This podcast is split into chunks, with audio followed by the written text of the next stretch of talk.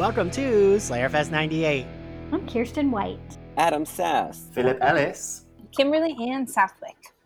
And I'm Ian Carlos Crawford. Today we're here to recap Buffy season six. Uh, I'm happy to have you all with me. Um, so in season five, Dawn suddenly appeared as our beloved Slayer's sister. Glory came ripping through Sunnydale looking for her key. Joyce Summers died. Spike declared his love for Buffy. Riley left on a helicopter. And in the end, our hero sacrificed herself to save the world. And that's what you missed on Glee. so I also stole that joke from Ryan Houlihan. He used that at our live show. Um, so then we got into season six. Buffy comes back from the dead. Uh, you all were on a lot of episodes this season through our discussion, which um, Adam had pointed out to me lasted a year and a half. And I have moved Adam, how twice many- since season six began. Um, and not even like a little move, random moves, unexpected moves, like full leases expired. But honestly, isn't that just the best metaphor for season six? Like that is how long it felt watching it in real time. Amen. And the characters age because they're like 33 by the time season six but yeah, Adam and I had like a phone call like a few weeks ago, and he was like, "Ian, I have moved twice since you started this season." I was like, "Oh God, you have I have." couldn't believe there was a point months ago where I was convinced he had because you know because Anthony had been co-hosting for a bit, and so I was like, "Well, I think they finished recording season six, and then you were like, "So we're doing Seeing Red," and I was like, "Anyway, we're Yep. here." Yeah. So we're here now. uh, so uh, season six, I feel like a lot of people feel strongly about season six. Uh, Marti Noxon had taken over as showrunner while Joss was busy with like 600 other projects. Um, and I don't know that the blame completely falls on her for how like dark and disjointed it is, because I do think season five, while I still will argue I don't I never wanted season 5 to be the end because I didn't want the show to end with Buffy dying. It does feel very like they wrote it that it could be the end. Um and season 6 is kind of like, "Oh, we saved the world, what now?" And you got to go from there and like our main character is dead. Uh you know, and where do they go from there is that they save the world again and again until the show's over.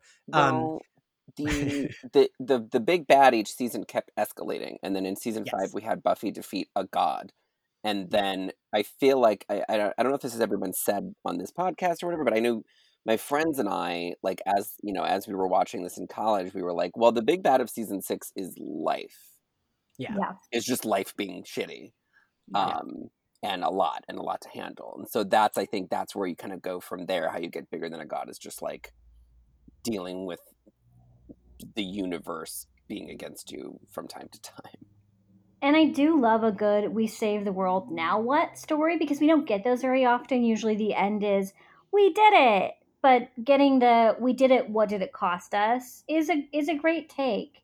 Um and just as an aside, speaking of Marti Noxon, I don't know if it still is, but for a while her Twitter bio was I ruined Buffy and I'll ruin you too. And I just yeah, it still is. love her so much for that. Like, if nothing else in the entire world, I will always love Marti Noxon for having that as her Twitter bio. Good for you. yeah, it's funny because I that that was my next note that I was going to hit on is that Marti Noxon, whose Twitter bio reads "I ruined Buffy and I'll ruin you too." She said in a, in a Vulture interview, like vaguely recent in the last few years. Um, I wanted to read the quote that she gave. I was so afraid that Buffy was going to be the height of my career and that I would never emerge fully as a creator myself. So it's been weirdly painful to go back and watch it because I was working so wholly to try to meld into the voice of Joss and this genre that was a little bit foreign to me because I was kind of a straight drama writer. I haven't revisited it very much. The parts of it that hold up, the parts of it hold up really well, and other parts of it are a little rickety.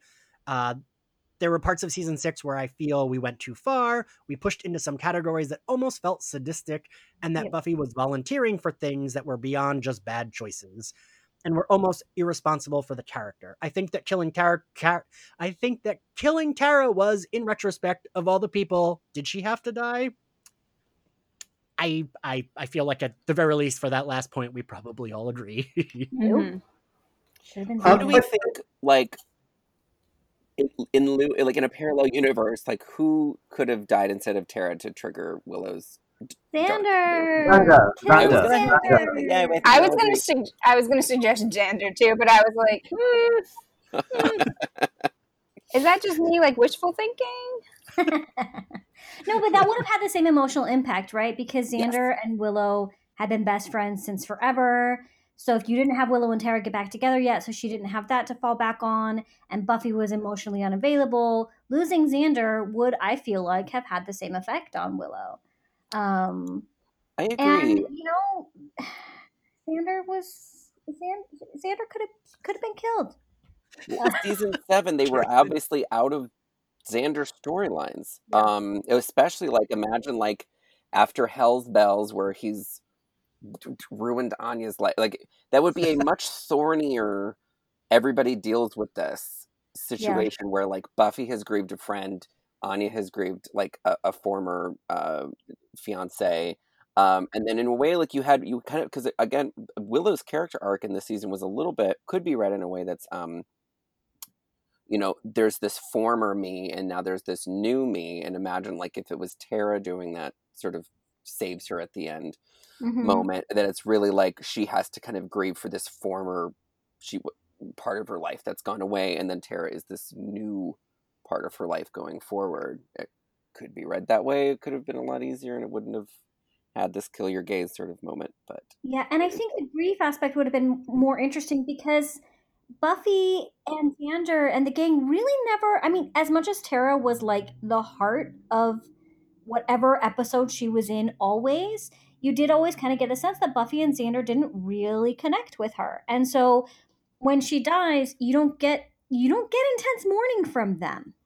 They're like they they're immediately moving on to the next problem. And if it had been Xander, then you could have had Buffy in this fog of grief and and in her own, you know, I've just lost another pillar of my life, um, which would which would then give her I don't know. Yeah, like the, the way that she emotionally or didn't emotionally react could have been done in interesting ways as well.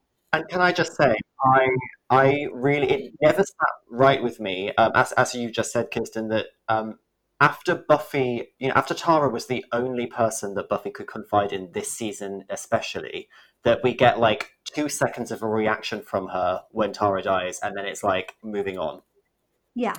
yeah, everyone is kind of when they react to Tara's death, like th- there is a mo there there's a lot of like there isn't the huge hugeness of Joyce dying, um, and everyone had a, such a enormous reaction to Joyce dying, and then there's Tara dying, and it just feels that's another part of the trespass of the of this story arc is that it just feels very like you're just mm-hmm. exposing like how they're just sort of sorry it happened, Yeah. but they're really far more concerned with like Willow spiraling out of control.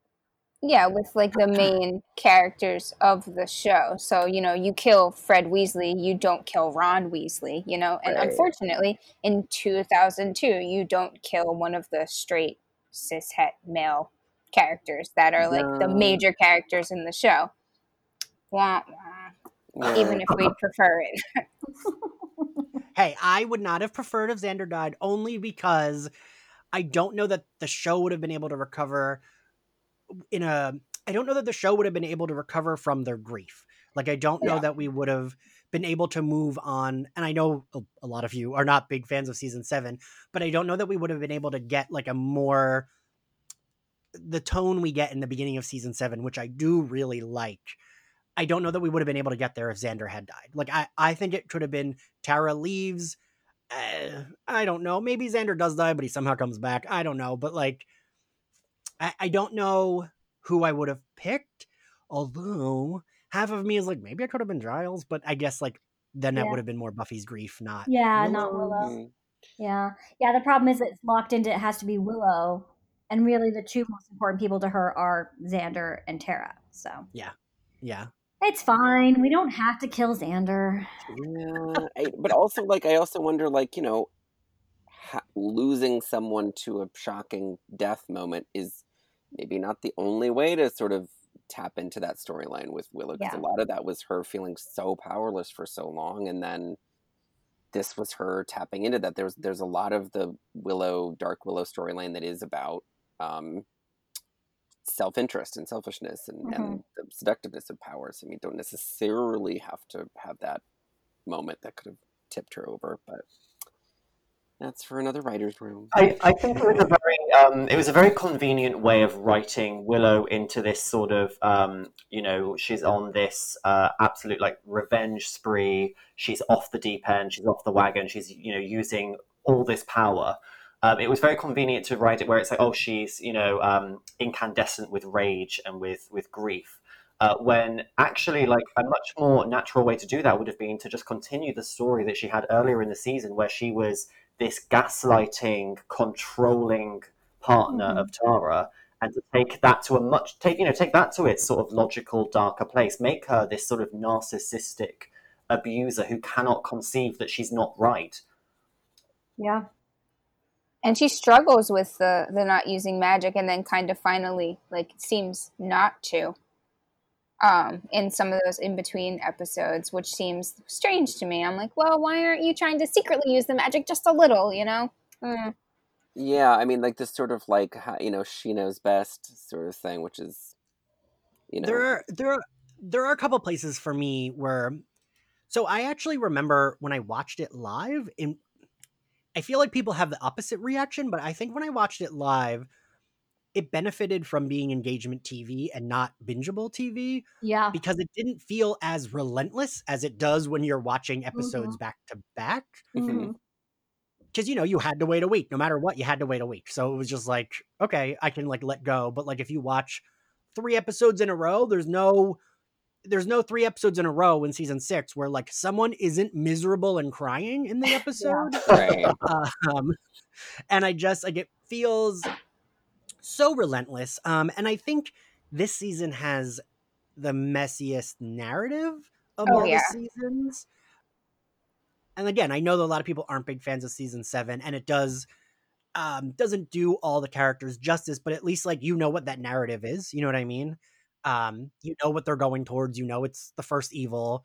Uh, you know, in that first episode when you see all the bad guys turn, you know if you've been watching the show, you know it's the first evil.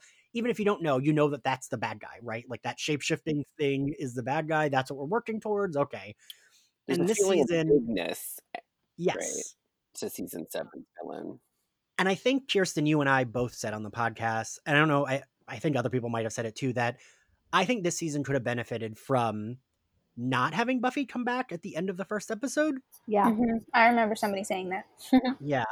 And I think that's one of the first missteps of this season is that uh, we don't. I, I mean, the Buffy bot's enjoyable to watch, right? Like, I think she, and Sarah Michelle Gellar, like, sells it. She commits to being this, like, goofy robot.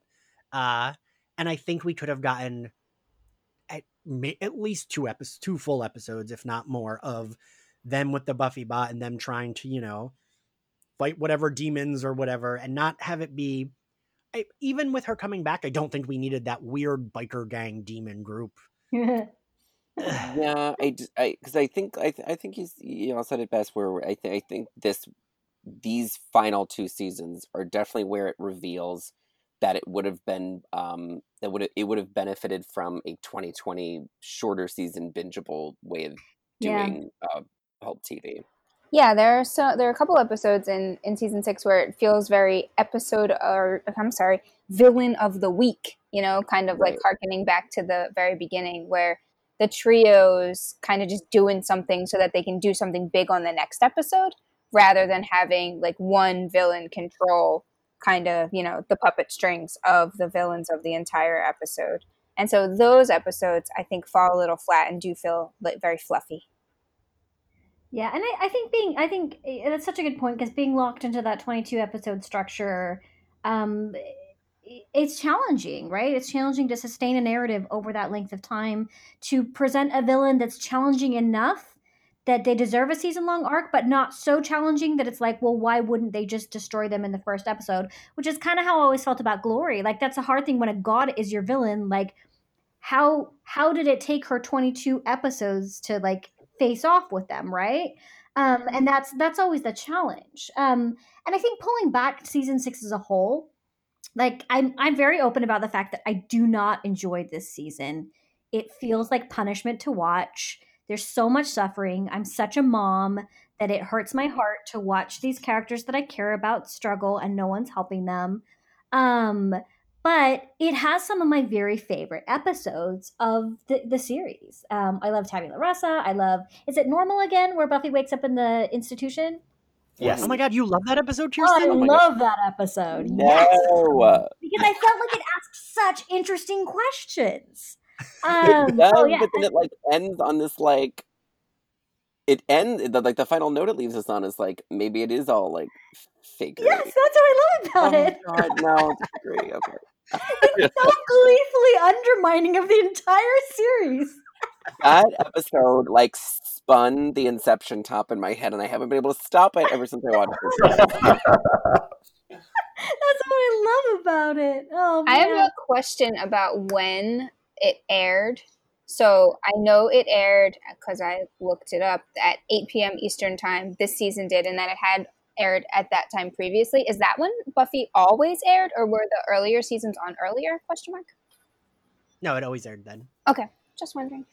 Yeah, because uh, it used to be when it was on WB, it would be eight would be Buffy and nine would be Angel, and I think they still kept it even when they were on different networks. Like Angel was still on nine at Tuesdays on Tuesdays, Okay, even just though because they weren't on the same network. Joss talks about how this season is like darker, and I was Yeah. wondering, oh, did they move it a little later because it got darker? Like, did it used to be something? I always imagined it was on in the afternoon in the earlier seasons for some reason, but that's because I didn't watch it like that. I watched it on Netflix for the first time. So, anyway, That's funny. Um, but so yeah, we get the and, and I think the weird thing about the first third of the season is I mean, like I said, I think the season's a little messy, but the first third of the season tries and I don't know that it gets there, but it tries to balance the like fun Buffy tone Mhm. with the like absolute misery that is this season and like Buffy coming back to life.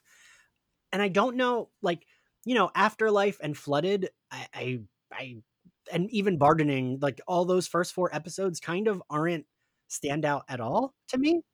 Um, I don't think the the season starts to stand out until we get to like Life Serial, and then we get Once More with Feeling and Tabula Yeah. Rasa, which are very good episodes. Yeah. Yeah. Um, like you Feels said, like- Kirsten, they're good standalone episodes. Like they're just like fun to watch. and they don't even feel like standalones. It feels like bargaining part one, two, three, four, five. Right. Yes. um, and I don't know. I mean, you guys were on for a lot of these episodes. Philip, I think you hosted, co-hosted. Did you co-host both Afterlife and Flooded? Um. Oh gosh. I. I. I it was definitely. For, oh, it was um Afterlife. It was the one where she's uh, like immediately after she's come back that I was on for. Yeah. Um. Think back to 2017 if you can. It was a more innocent time. It was. It really was. Uh, but so I mean, we got to talk about Once More Feeling. I mean, we gotta. Uh, I still, I, I think this is one of the best Buffy episodes.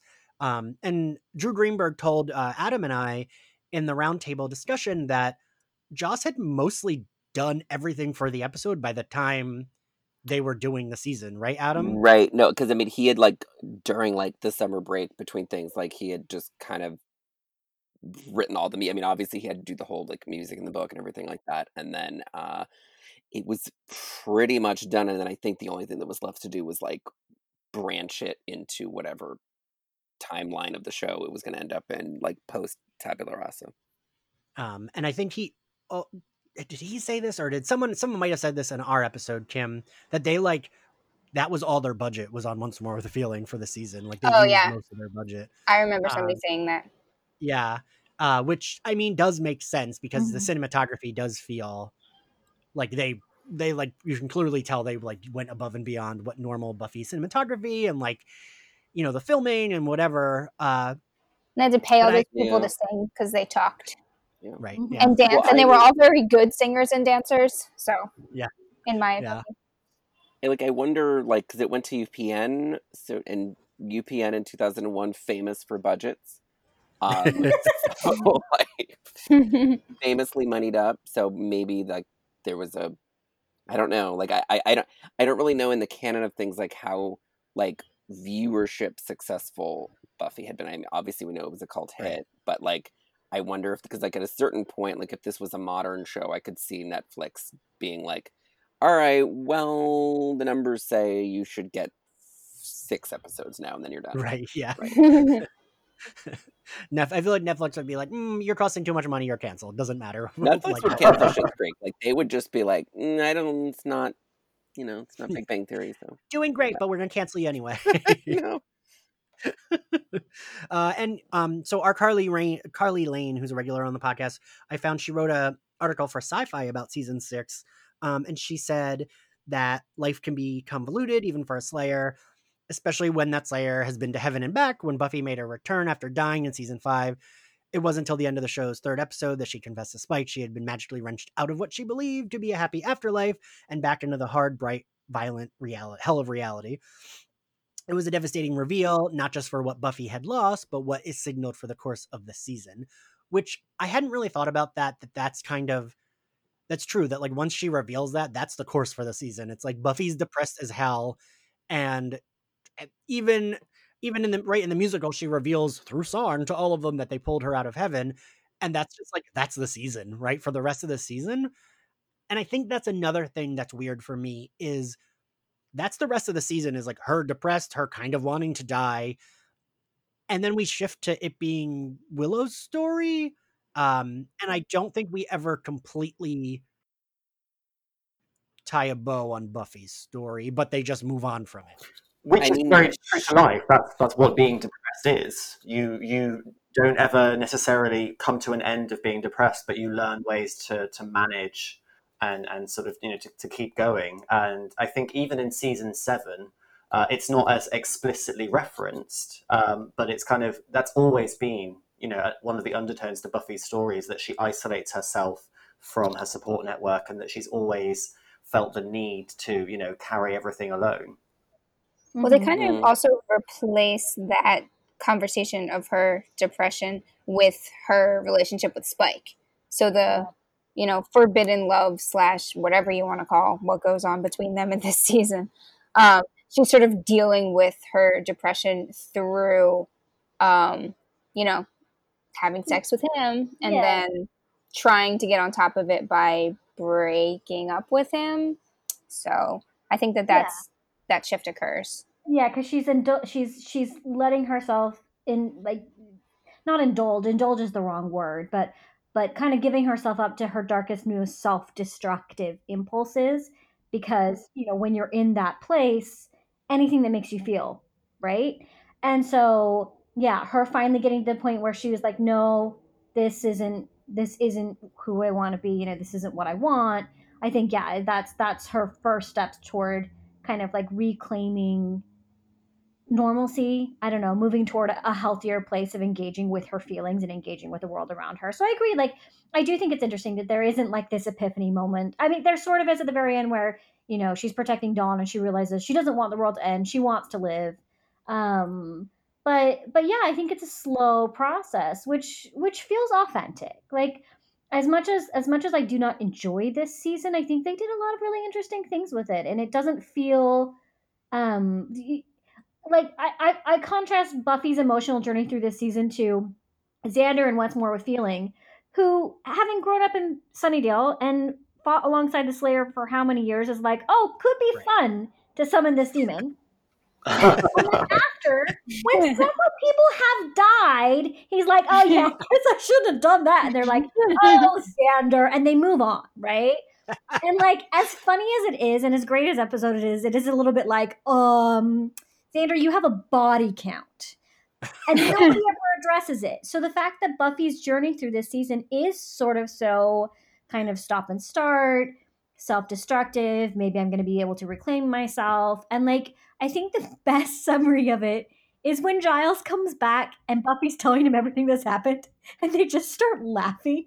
And they can't stop laughing. Because like you're expecting to be like, you did what with Spike? But instead they just they just break down at the absurdity of it because when you're finally in a place where you can begin healing these things that when you were in them felt like the darkest bleakest worst times they can kind of take on that sheen of absurdity once you have some distance from it. And so I think there was a lot of emotional honesty in this season for all its flaws um, that I appreciate.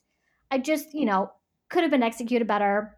They made a lot of story decisions that that I that I don't like. Um, but yeah, it, it is a really really interesting emotional journey for Buffy, and and I think Philip, you're the one who said that you know you you liked that it didn't have a resolution that it kind of carried on in subtle ways into season seven and i agree.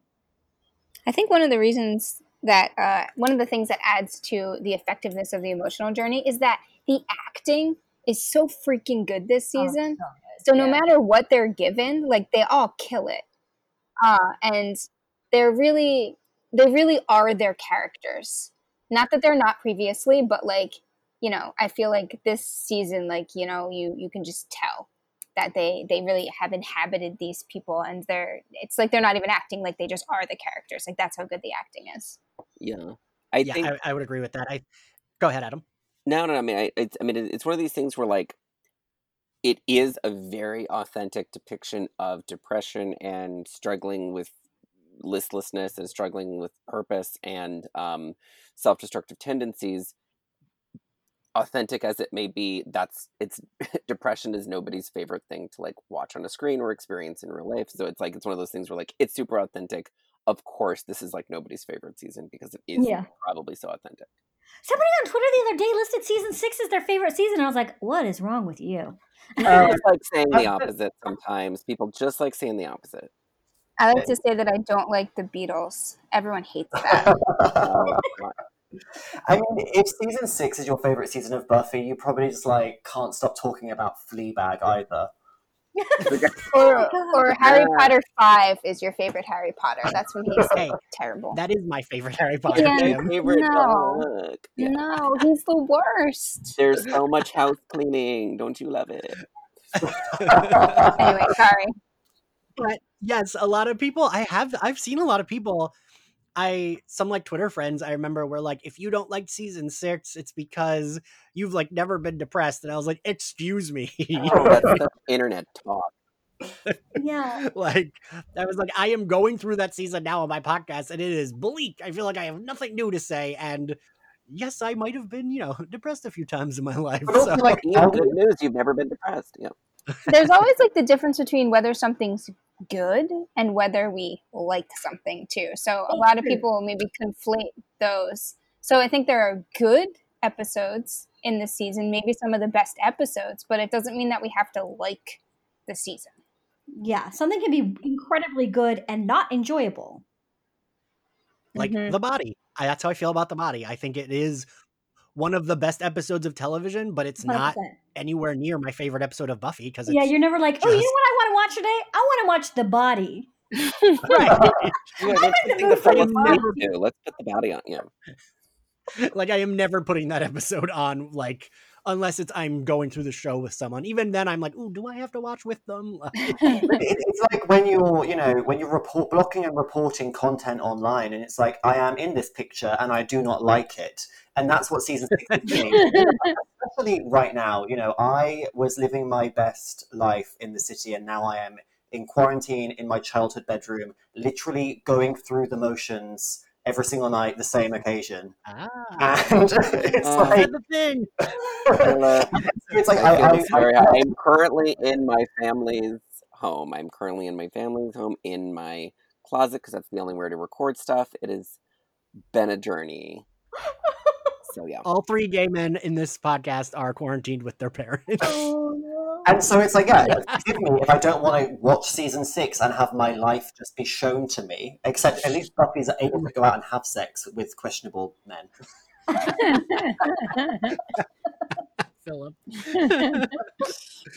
um, but so then we kind of we need to talk about the trio. I feel like we need to talk about them. So season season six guest Joanna Robinson wrote for Vanity Fair a piece about season six.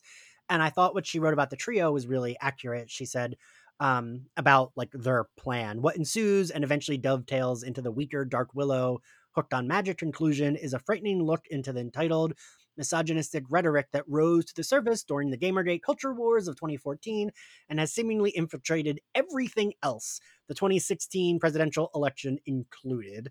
Um, the I think the the trio we've said this so many times. I mean, Sam Mag said this on our episode for villains. Like they're the guys that harass her on Twitter. Um, David Vasquez said earlier in the season they're the guys leaving reviews for Cap negative reviews for Captain Marvel without even having seen it. Um, they still feel weirdly relevant. I it's weird to say these like disgusting like human characters were ahead of their time, but it almost feels like they were, even though like nerds still existed. It's just the internet wasn't as didn't make it everything so widely available to them as it does now. Imagine if Warren had had white like broadband at at the time, he would have been even worse. Yep. He he would he would have like a bajillion followers on Twitter, and he'd be like the head of GamerGate. It's funny because their nerdness is something that is mocked a lot in the show. Like Yeah. I'm thinking of uh Yeah. I think it's Spike like threatening to break open the, the, the Boba Fett. He keeps calling him Yeah. Mr. Fett, which is great. Anyway, um like a lot of that stuff is comic relief, but they're so despicable at the same time. I'm like, should I like, you know, this is oh, this is how they get that way because we laugh at them like this. I mean, uh, there was that, but I think another thing that I think is very, I, think this came up in an earlier episode, Ian, but like the thing that's that's most insidious about the trio, and whether or not this was intended by the writing or the, or whatnot, is that um, they're so laughable for so long, and then the storyline ended this way. But like, if you go back, you going back and watching it again, I was struck by how the first red flags on this trio are like very early on, especially in season five with Warren, about how you see like in real life, you see the seemingly PG ways these guys sort of remove consent and how that followed to its logical conclusion creates the havoc that season six ends up in. Yeah, they feel entitled. Right. Yeah. Like just creating these women bots hmm and and all that just uh, on its face like it's like oh my god they created a woman bot but then like you go into like you just scratch the surface a little further and you're like wow yeah of course that ended up that way Right. Yeah. How do you? I'm I'm curious since uh, the, I'm curious about how y'all feel about um, Andrew's closetedness. it's something I didn't super want to. I don't. I don't know. Like it was. It was something I wanted to bring up, but like you know, it was the first time I was ever on a podcast with Tom Lenk, so I was like, I don't really know. Um, is um, because like we were t- we were talking about how much Tom Lenk, the actor person, informed the character of Andrew, which really, if you're also talking about, because it's never really explicit in any way, shape, or form that Andrew is queer or closeted. It's just severely coded, or it's also a mix of that plus Tom Lenk's just personhood coming through. Um, which he And the way basically said, it- which is just like he's like I'm me. you know, and the way that that part. sort of uh, like is made to look made, made to make him look pathetic as well like even Mhm. within the context of this trio of deeply pathetic men he is the one that has this sort of like unrequited crush on warren because warren is the most masculine of the three of them um right, he's or the most dominant of the pathetic. Yeah, it's, it's Yeah. it's It- great. It's great. and and it's supposed to be funny, and that's Right. makes it so hard to watch, especially when I'm like, oh ha ha ha. Oh wait, no, no, Kim. right and it, and eventually leading to the point where like in season seven he is treated like vermin by everybody in the house when everybody else in that house has slaughtered multiple people um and they're like well andrew what you did and they're just treating him like this like dog shit and like even buffy like just holding him by his neck and forcing him to cry over the seal like it was very like it's it's um there's a there's a there's a low key sadism there that is not lost on queer viewers. So Mhm. especially the way that Xander like bullies him in season seven as well. Yeah. And it's like, oh, this is a man who makes Xander feel more secure in his own masculinity, and like, it's it's gross. Yeah, like you can clock that everyone is clowning on Andrew Mhm. mostly to feel better about themselves or more in control in some way. So you're like I I've seen that in my real life. I do know what that looks like and what that means. So it it's it, it doesn't get lost. I, I'm a little bit more forgiving with Andrew only because the show had given us like if he was the only queer character on the show, I feel like I would have more of a gripe. Um it's the same thing I think about Adam, I'm gonna bring up a subject you and I hate talking about. Good. It's the great, can't wait. Ready to yell. Um it's the same thing that I felt about um I had this discussion at work actually about it chapter 2 where pe- I had people say to me, "Well, like gay characters are allowed to be murdered too," and I'm like, "Right, but if the gay characters only exist as uh, hate crime victims who get murdered and eaten by a clown, then I don't like it. If there were like, and you know, at the end of the movie, sure, Bill Hader, there's like, ooh, they're like kind of maybe like in love, but it's never explicitly said until the end when he writes them on a flashbacks fence. and Yeah. And like for me, that doesn't work. For me, it would work if like, oh, Bill Hader's character was out from the beginning, so we always had a gay character. Maybe that hate crime affected him, um, and we saw it, not just like kind of subtext and then like shoehorned in at the end that he writes it on a fence. I'm okay with there being like gay characters that have bad things if there are other gay characters that don't just have bad things happening. So I go back and forth with Andrew because it's like we did get Willow and Tara that were like, you know, the one of the best couples on the show. So like eh, and like Andrew was like I- I see where people because some people who have been on the podcast really hate Andrew getting a redemption arc at all. Um, and I do understand that. Mhm. Uh, but I th- I think the reason Andrew's enjoyable is because Tom Lenk himself is like very charming, as Adam and I saw on the roundtable. Like he's he's he's charming, and I think he makes Andrew's arc a little bit more okay. And also, like I go I go to this all the time. Like the X Men have Magneto and Mystique join their team, betray them, and join their team and betray them like eight right. hundred It- times. it's not So like alien.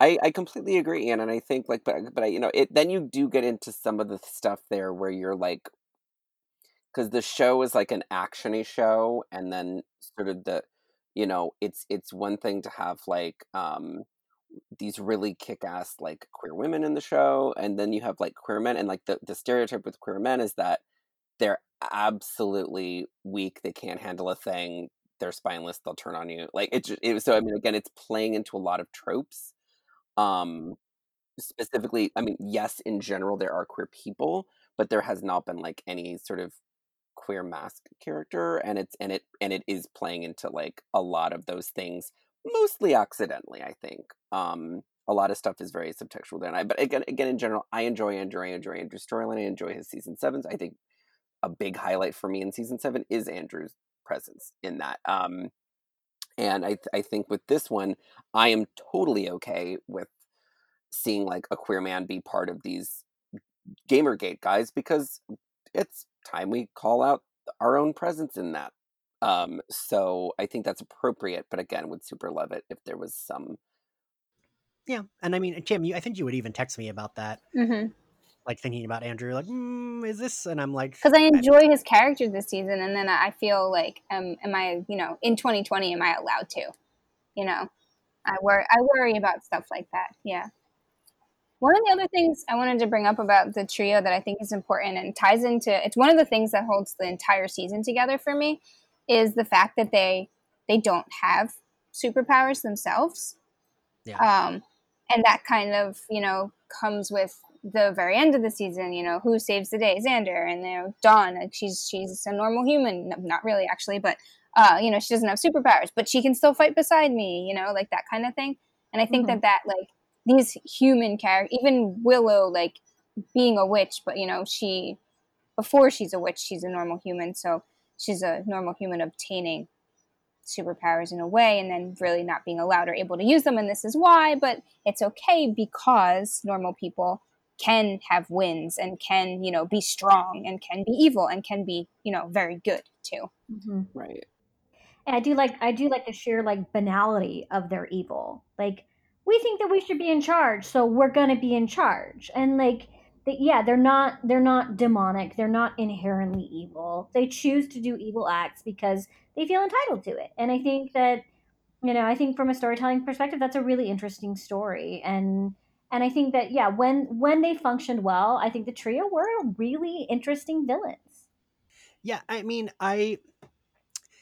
It's weird. I think they're the. Ma- I think at the time I enjoyed them more when it aired, only because it was like, oh, I'm nerdy too. Like I get these references. Mhm. Um, you know, Drew Greenberg said on our roundtable how he wrote in that Boba Fett reference because that's a real action figure. And I remember being like, oh my God, I know that they're talking about like the Boba Fett action figure that was released before the movie came out. And it was like a prototype and it was a big deal and it was like a mail in offer. And I knew exactly what action figure Spike was about to break to get them to help him. Uh-huh. Um, and like I loved that shit.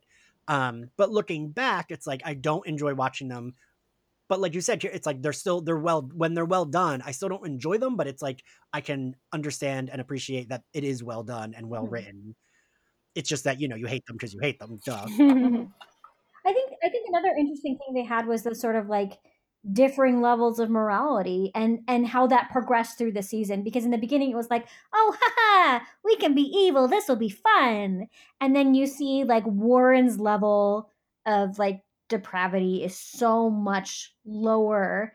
Jonathan kind of has a conscience. He eventually realizes like you know we really shouldn't be doing this stuff. But it's more the betrayal of his friends that leads him to that.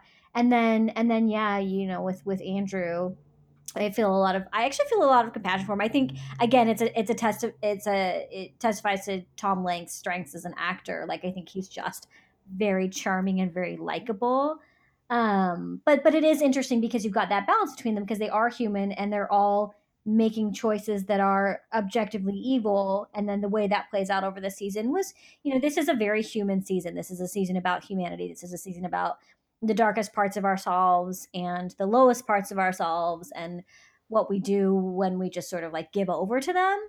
Um so i do like i like narratively i think they were the right villains. Um and they're formidable. Like Yeah, I, I'm they thinking of Life Serial when they just have no idea what's going on or who's causing it, mhm. uh, particularly. And I mean, obviously they they grow in strength like from from that moment forward. But I think because they are just humans who you know get progressively eviler and eviler or not, depending on which character you're talking about, as was just pointed out. Um, they're they're hard to predict. They're not like you Yeah. know yeah a villain that has like an agenda and that's this is the agenda and this is what I want to accomplish. Like their their motives change. hmm Yeah, well, then you can't go to like the library and read up on them. Mm-hmm, You're just like, oh, they're just people, and it's that slowly boiling frog where you just realize that this could be you who makes these shitty choices, and that this could be your best friend who makes these shitty choices. And what do you do then? Do you stop them? Are you aware enough to stop them in time before they hurt somebody that seriously? Like, it's all very interesting stuff, and I think I would love to see what a what a 2020 version of the season would be because I think obviously these villains are very prescient now, and I think these villains now would hit like a ton of bricks. Um, and uh, this sort of more mature, really complicated genre storytelling would, would be more friendly now, and, and the format would be great. Like so, I I think this is just I, all really good stuff that maybe the science experiment was a little too ahead of its time because it was a little too early to be fully formed. And so, speaking of the fact that it's very human, we also get Buffy getting her first her first job, yeah, her first job, uh, with Double Meat Palace. Well, that's the first one she keeps. Doesn't she like work construction at some point earlier? in- Right, Yeah. In life Yeah, and yeah. she works with a magic box for like a day, but I mean like her first job Got it. Okay. Uh, and I will say, I had we had Anthony co-hosted with me, Carly Lane and Caleb Roehrig were on, and they all loved the episode. They love it, and they they sold me on it not being as bad as I view it. Um, I mean, I still don't love it, but it's definitely not as bad as I like. I keep it in a really like a spot of like, oh, I hate that Buffy episode, but I don't know that I do anymore. But I just don't know. So I couldn't keep track of the timeline. Like every time it would be like, oh, I think this is the last episode she works at Double Meat Palace, but there isn't really a. As in, as you were, she leaves Double Meat Palace because uh Riley comes to town, but then we see that she's still working there later on. And I it's weird that like that was such a big thing and like gets its own episode and then there's no like oh she quit that job. Uh you know what I mean? Like I felt like there should have been an episode where she's like I quit, this job sucks.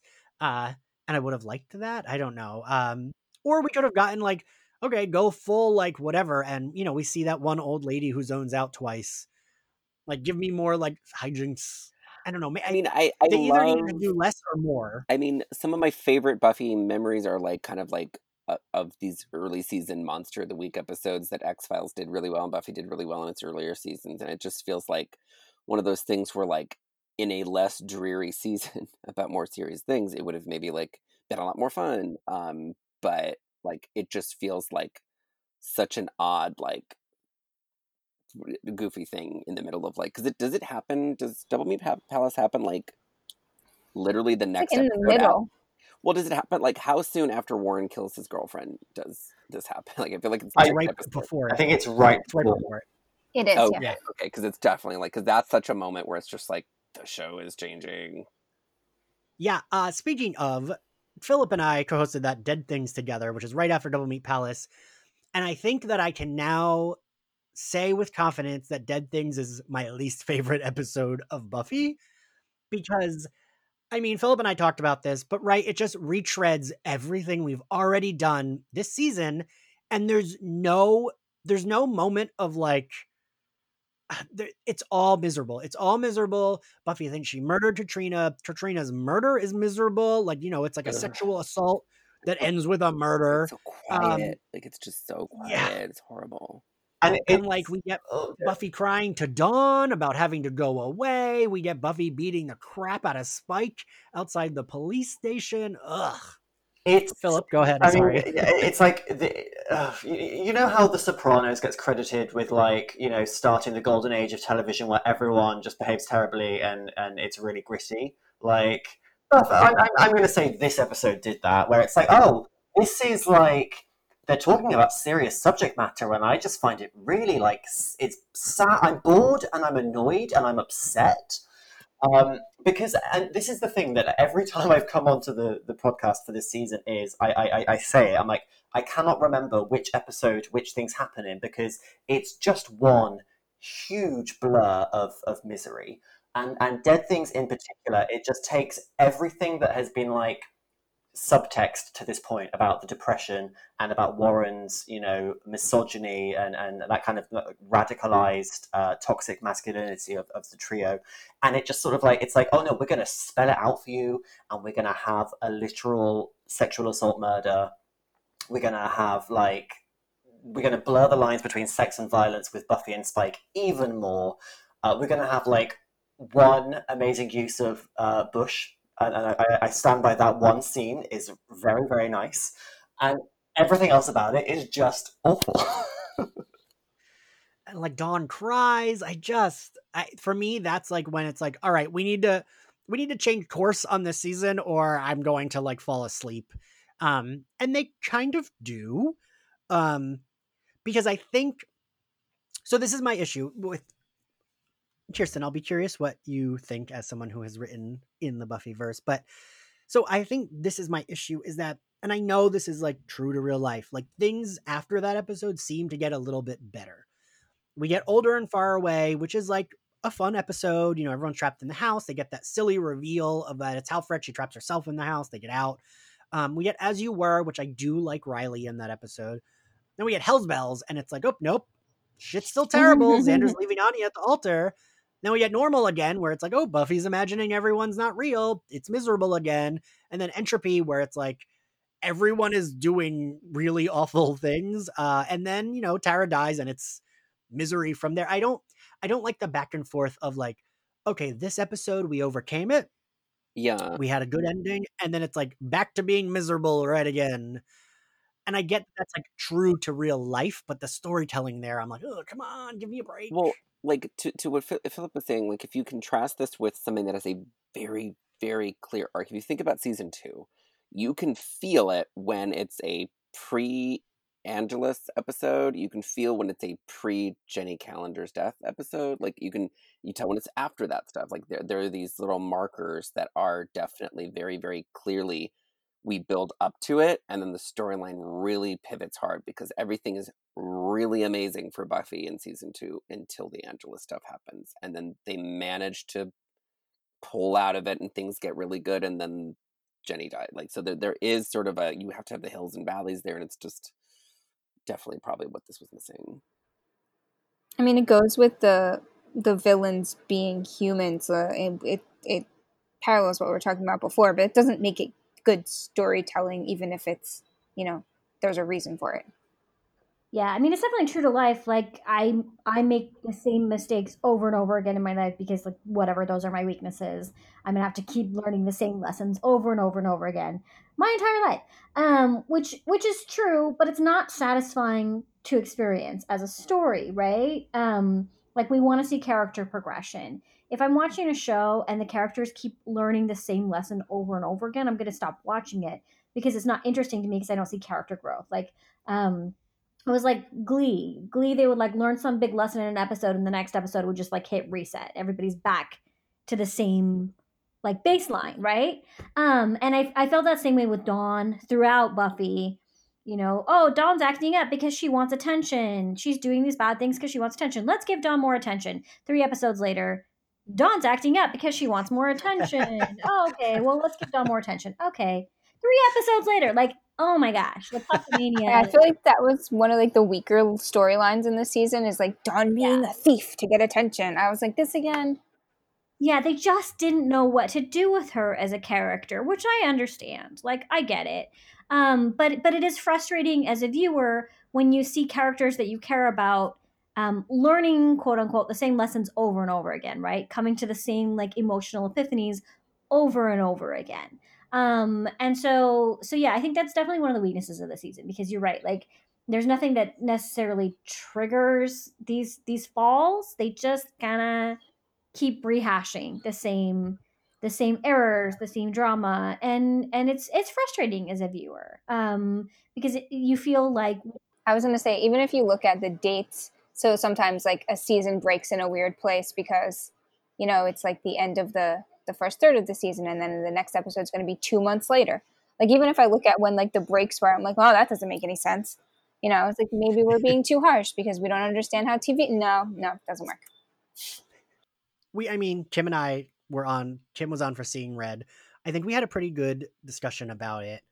Um but i feel like we should probably touch upon it um i will say the thing so no one else has to say it but I hate, hate, hate the way. So this season is a season where if I could change two things about this show, I would say Xander does not leave Anya at the altar and they do get married.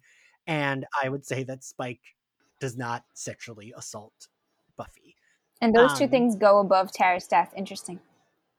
Yeah, I guess because honestly, of what we talked about, because who else are you gonna how else are we gonna yeah. have the season? Okay.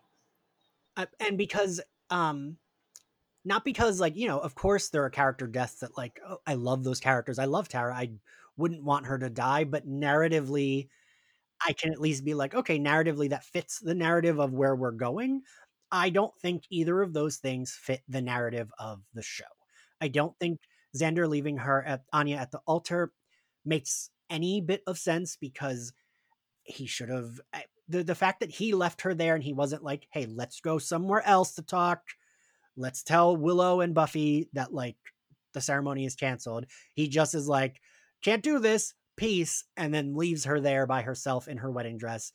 I I know we rag on Xander, but for me that doesn't track with Xander. I don't think he would do that.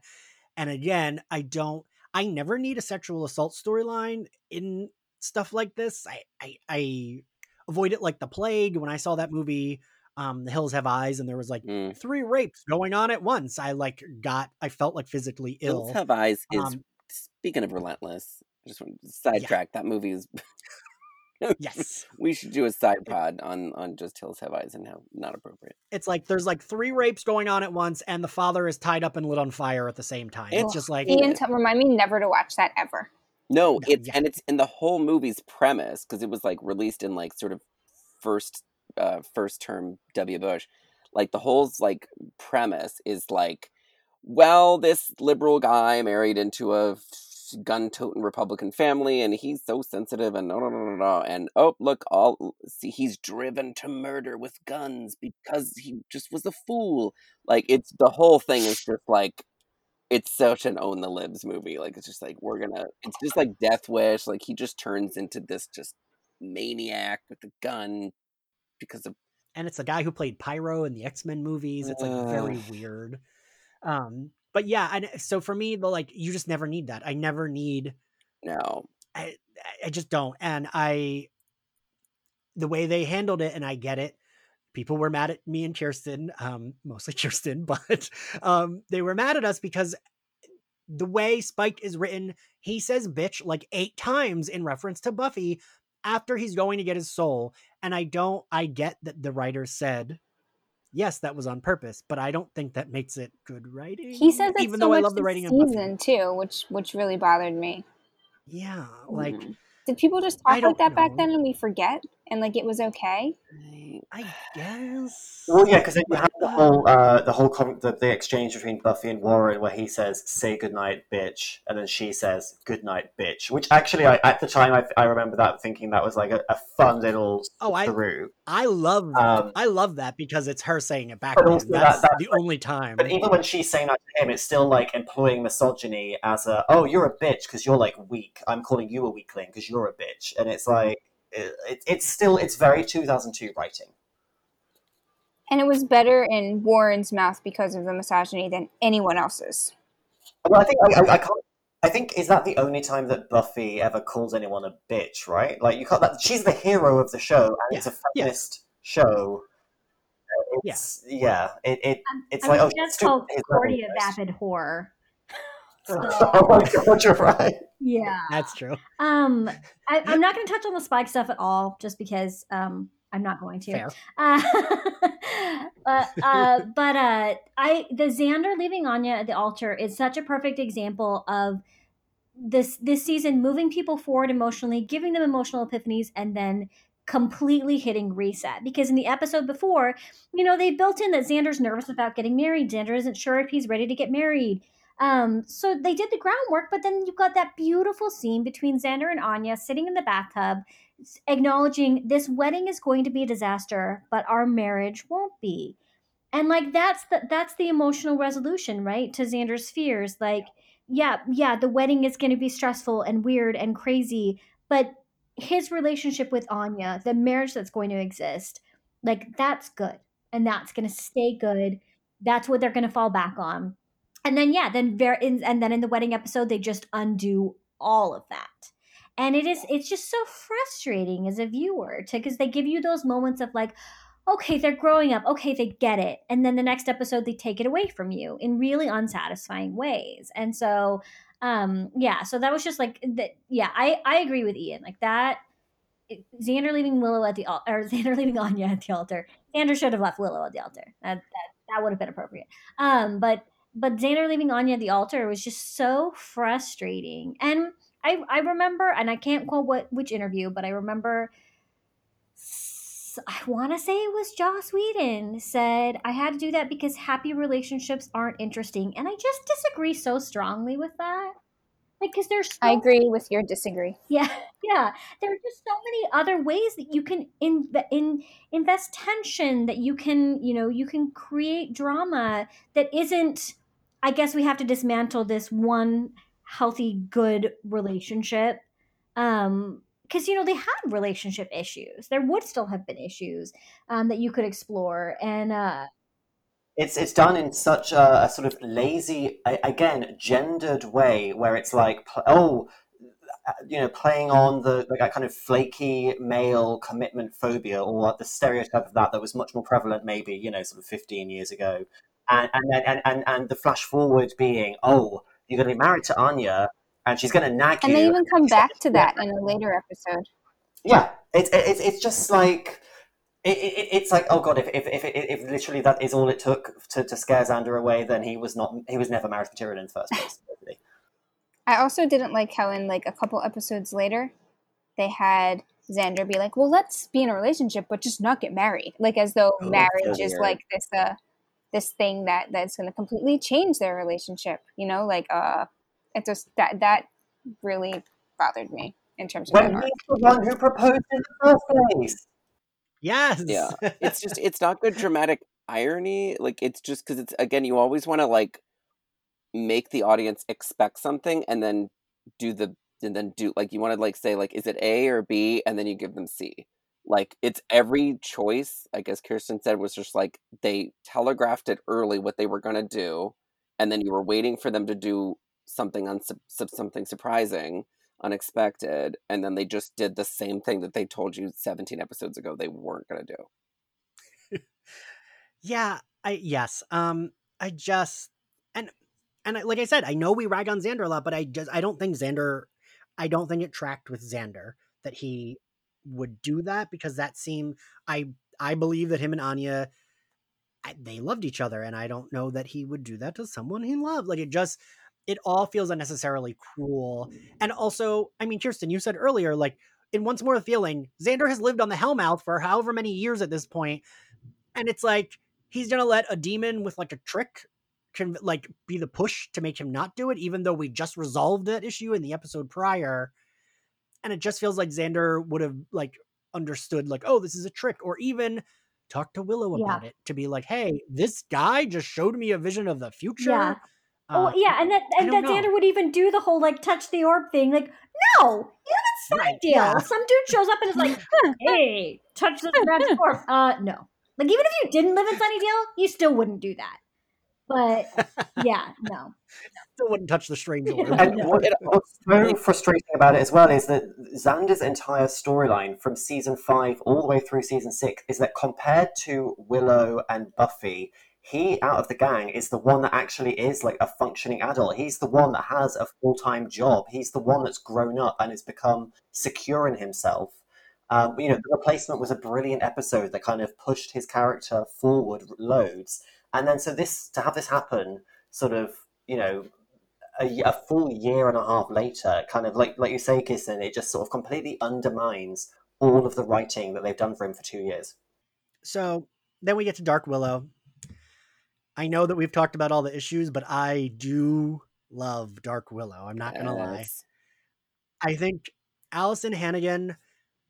I mean, we discussed this already. There, I, I wish there was a different way we could have gotten there, but I, I love the idea of this queer character going through processing her trauma through rage, and she's like allowed to just be like fully bananas, unhinged, and like going for it.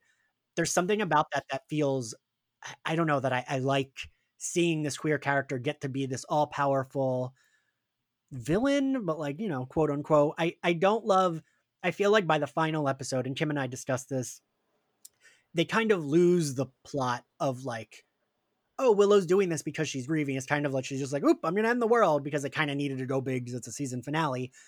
But other than that, I really, I think Alyson Hannigan is doing some of her best acting. Um, she, yeah, she, she is very good at expressing like her face is flat, but you can tell she's grieving. She's enraged. Um, you can feel all of those emotions going on there, and I, I don't know. I think she's fucking great as Dark Willow. She is so good. It, I almost wish that. I mean, I, since we're doing some revisionist work on this roundtable, um, I like my point of view would just be like I would love to have seen this be the whole back half of the season the way Angelus was a back half of the season bad guy, and see what they did with like. Imagine if the trigger for Dark Willow wasn't Tara's death, but was um, at the end of like Smashed, where Tara just leaves her um and it just and just her being dumped and her feeling like going back to that season one mentality um she had and that all of her friends all of her you know straight cis friends don't super understand and don't uh, like and again you you bring up if you want to tap into queer rage you tap into um you feel breakups harder you feel like because there's a, there's so much more baggage going on there's so much more fear at play and it takes you to this place of weakness that really scares you and a lot of times to get rid of those feelings you double down on it and you embrace this really negative power raging personality type and i could see that being a, a, a very interesting trigger for willow's darkness so that there wasn't someone dead it just was she went full hog into this drug den mentality and then she started actively plotting against all of her friends who buffy wasn't grateful enough that she she saved her life and that you know xander was flopping you know, and, you know like she could have just there's other maybe motivators for that um, and i would have been very interested to see her be a big bad for the second half of the season where you were able to not just do this sort of you know because it was week by week you wouldn't have to do this relentless storytelling but maybe see what would it be like with dark willow not part of the group plotting in the background plotting something big And oh my god, to have a, a maybe One- just yeah. a longer scene where Willow tells Buffy about herself because that was in, an incredibly satisfying scene where she's like, "Oh, I'm just gonna kick your ass. You're so righteous. You've but you've had this is a long time coming." Um, to have that sort of you know the, that have, you know Willow, who's always been the the quietest um, you know friend, to actually just like act to stop to show up for herself and vocalize how unsupportive uh, Buffy was when she came out, you know, and and, sh- and to, to show that she's been holding on to that for all this time.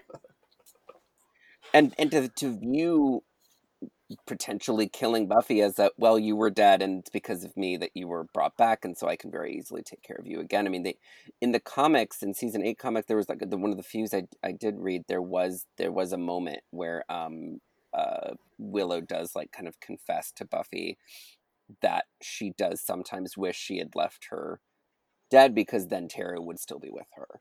And so that could be something else. having a full blown Dark Willow for longer too would both soften the terribleness and the heavy handedness that's the word I'm looking for of the addiction metaphor and also strengthen it at the same time Yeah. because she never really I don't know in my in my opinion the the bad doesn't necessarily outweigh the good like except with her treatment of Tara um you know she can do so much like she she has this power she has this knowledge and I'm, you know, maybe I, maybe I'm wrong. Maybe the bad does outweigh the good, and everyone's going to tell me that. But uh, I still think having a longer, full, more fully blown Dark Willow would strengthen. Like, okay, no, like this is not good for her.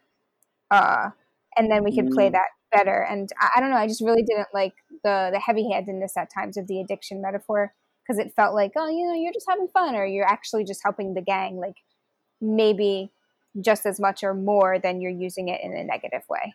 and to also make the gang aware of how complicit they are, you know, because they've lent so heavily on Willow using her magic to, to help them, that they've they've played a part in uh, developing this problem as well.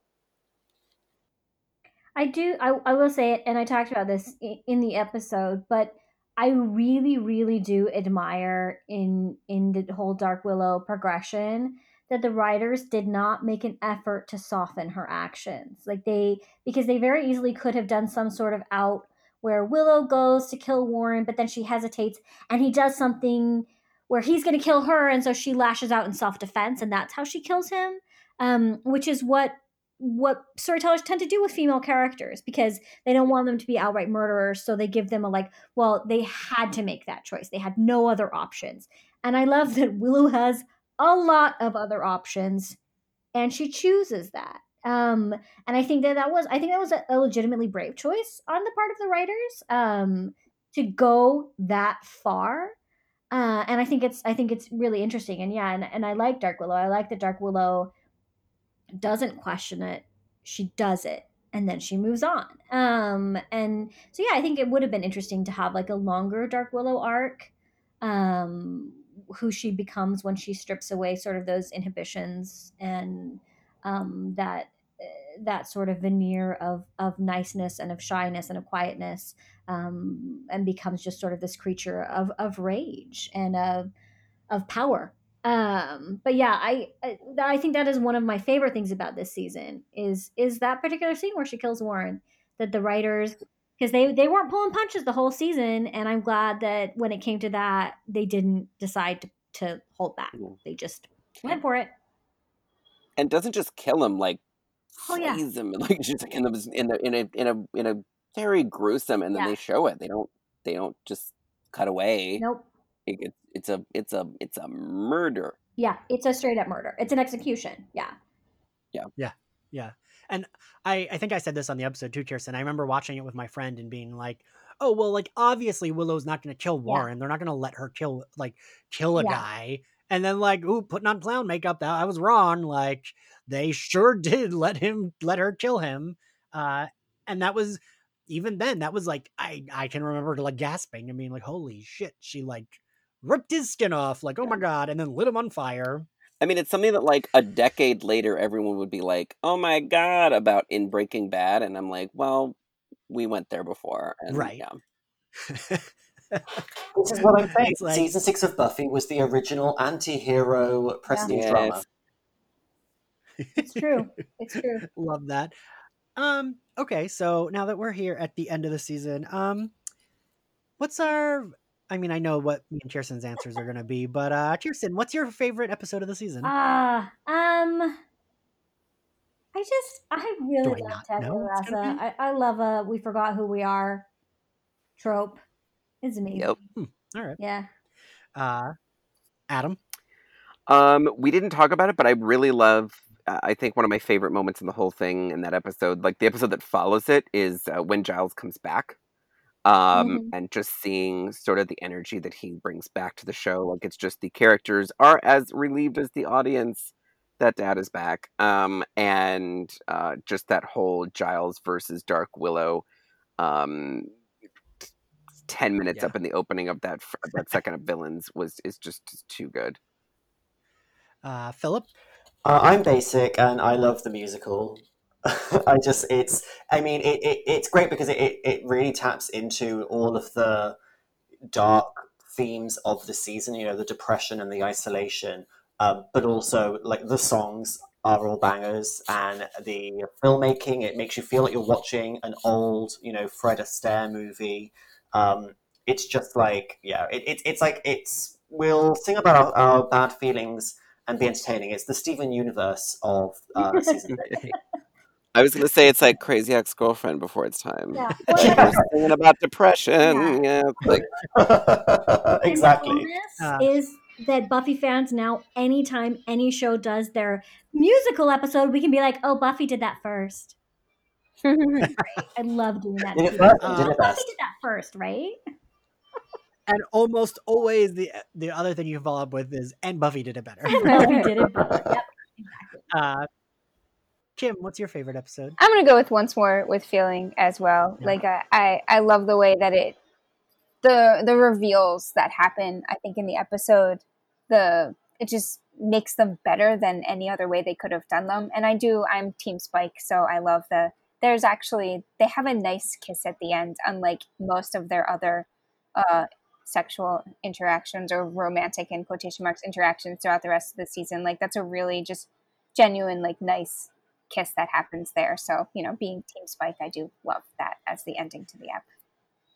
and 100% same with me i i can remember like watching that episode and like loving it and then like completely gasping when they finally because like it's it's literally a musical kiss right like the Mhm. music swells they kiss and then the fucking curtains close like it's so good um and how do we grade this season overall uh philip Oh gosh, I mean, there's there's the effort and intention, and then there's the execution, right? So I uh, oh, and and, and, and as we were just making saying, you know, the, the the highs are so high, and the lows are so low. I think it's going to be just like a solid B minus. okay uh adam C plus for the same reasons. I'm a harsher uh critique. kiersten kiersten Um, I'm going to be the professor who's like, look, I really care about you. You've been an amazing student up until this point. I understand that this semester you were going through some really severe personal issues. So I'm going to give you, I'm going to grade you on pass fail and give you a pass. Um, and if you ever need a letter of recommendation, let me know. Lovely. uh kim I, I feel like we're on the the C the C plus B minus. Like, oh God, I'm gonna have to get someone else to look at this to tell me if I'm making the right decision because I don't want to give them, you know, the the C plus when I really deserve the B minus, and I'm letting my feelings get in the way. Um, but knowing myself, I'd probably go with B minus because of all that. Okay, that's fair. Cowards. Um, More about more about me than than the the show. But yeah, uh, I I think I would give it. I think I would say B minus, honestly, because yeah, the same reasons everyone else said. But I'm I'm like teetering between a B and a B minus, because again, yeah, like Philip said, the the lows are so low, but the highs are so high, and I love the musical. I love Tabula Rasa. Um, and even the episodes, like I said, that I revisited for the podcast this season, like Double Meat Palace and even Normal again, that were two episodes that going into the season, I was like, oh, I hate them. I once we talked about them on the podcast, you know, Ty Mitchell convinced me and Philip both that like, okay, normal again isn't as bad as we thought it is. uh, and uh, but then there's episodes like Dead Things where it's like I forgot this episode existed and I hate it. Um, so I think yeah, I go with a B minus. Um, yeah, thank you all for joining me for the end of season six and for sticking around so much for this bleak as hell season. you, all you four did of you it! did. Hooray! You Yeah. did it. finally, finally. Finally. Never Um, again. and thank you all for listening. Oh, you mean you don't want to immediately start revisiting season six after this, Kiersten? uh, thank you all for joining us. Thank you all for listening. If you liked Slayerfest 98, you can find us on Apple Podcasts, on Spotify, Podbean, Google Play, and other places podcasts are found. If you want to support us, you can find us on Patreon, where you can get access to our private Facebook group and mini episodes that are exclusive to Patreon. And if you want to follow us on social media, we are at SlayerFestX98, and I am at Ian X Carlos because I'm consistent with branding on all my social media. Uh, Kiersten, where can everyone find you? Uh, you can find me at kierstenwhite.com, on Twitter at, at kierstenwhite, or at your local independent bookstore.